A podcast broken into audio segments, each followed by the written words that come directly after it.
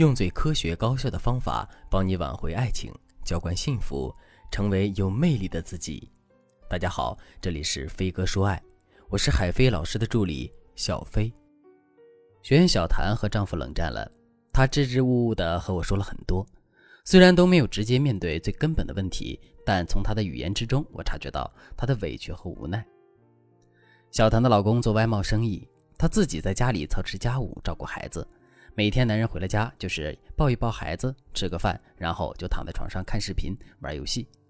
小谭之前不觉得这样的状态有问题，她想着男主外女主内，各司其职才能维系好家庭和夫妻关系。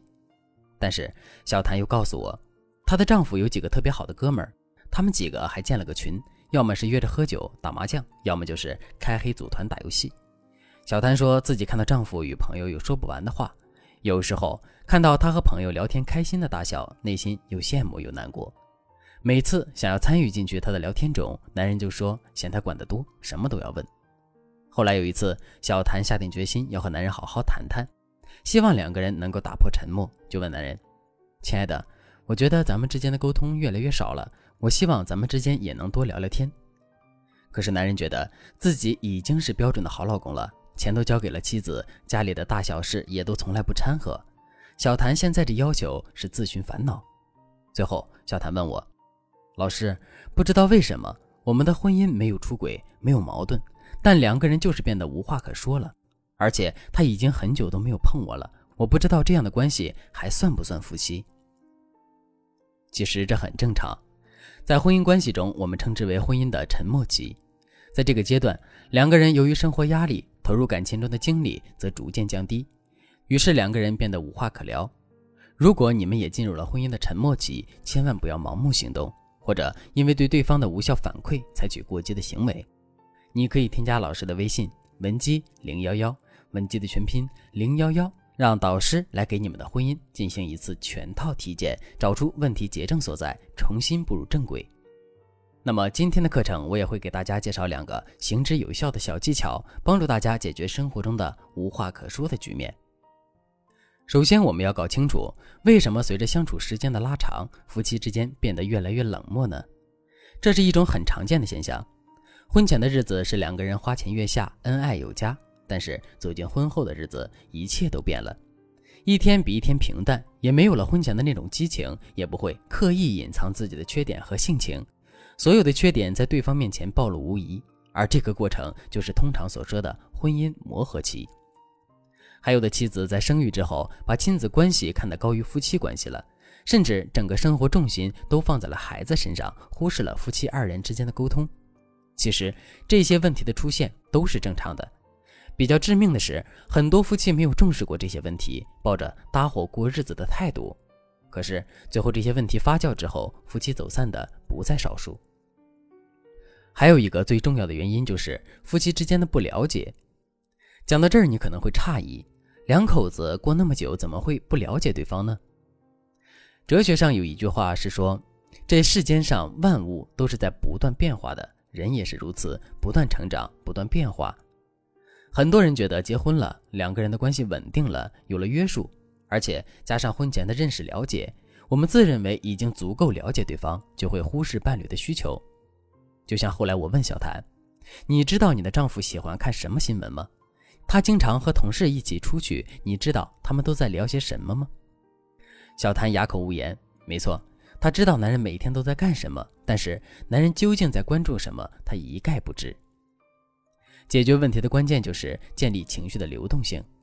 什么是情绪的流动性呢？简单来说，情绪流动性好的伴侣能够很好的会意对方的想法，可以进行良好的沟通。感情也随之推进发展，情绪流动性不好的伴侣很难了解对方的真实感受，也无法传递自己的情绪，连吵架都像是在鸡同鸭讲。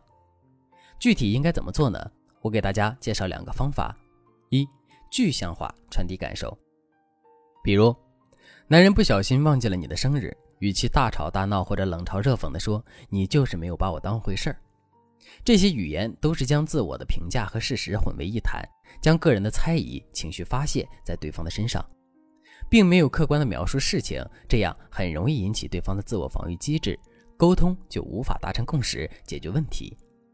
不如直接告诉他，这样的日子对我来说是特别重要的，被忘记了我就会特别难过。其实我有这样的期待，也是因为我知道你很重视我们的感情，也特别爱我。你说是吗？所以即使你不给我补过生日，我也仍然很爱你。话说到这里，聪明的男人绝对会明白自己应该怎么做了，既表达了你的大度，又给男人指明了方向，而且相信我，下一个节日他一定不会缺席。二，让男人参与到自己的决策中去。我们不喜欢丈夫的大男子主义，我们也要明白，男人同样不喜欢太强势的女人。夫妻之间是命运的链接，并不是谁听命于谁。所以，如果你在平时也是一个强势的妻子，就要注意了。你拒绝对方参与你的生活，不接受对方的意见，家里的事情都是由你来做决定。你需要问一下自己，这样的关系算是夫妻吗？可能连同伴都算不上。我的朋友小倩，她的老公大到买房买车，小到吃什么用什么，都会跟老婆商量。他说：“因为这个家是我们两个人的，所以他有参与权，有决定权。现在他们的婚姻已经快十年了，还像新婚一样。而决策权并不是说非得是大事上的决策，其实越是小事，越是能够起到更好的作用。比如你要染一个新的发色，征求一下男人的意见，或者是一道菜要不要加香菜，这些看似小的细节，更容易让人感觉被重视、被理解。”比如你们真就聊到香菜的时候，你可以回忆一下你们之前有没有因为香菜或者调味料发生的趣事，或者谈一谈香菜的有趣冷知识，也可以让男人帮你摘一下菜，谈论一下男人的胃口和身体或者孩子的健康问题。很多时候，当你们开始互动聊天的话题也就越来越多了。其实两个人的相处中，处处充满话题，主动的让情绪流动起来。你们之间会有谈不完的话题，聊不完的琐事。如果它是一座孤岛，不妨去靠近它，而不是两个人都在等待对方的招手，那样永远都没有相交的一天。尝试着让情绪自由流动吧，对彼此的情绪和感受给予支持、理解，在让双方感觉到舒适的情况下进行无障碍沟通。请相信，当你鼓起勇气做出改变，通往对方岛屿的桥梁会慢慢筑起。桥对岸。你会遇见比你想象中更加美好的风景。如果你也遇到了情感问题，可以添加微信文姬零幺幺，文姬的全拼零幺幺，还将有机会获得一次免费的咨询名额。好了，今天的内容就到这里了，我们下期再见。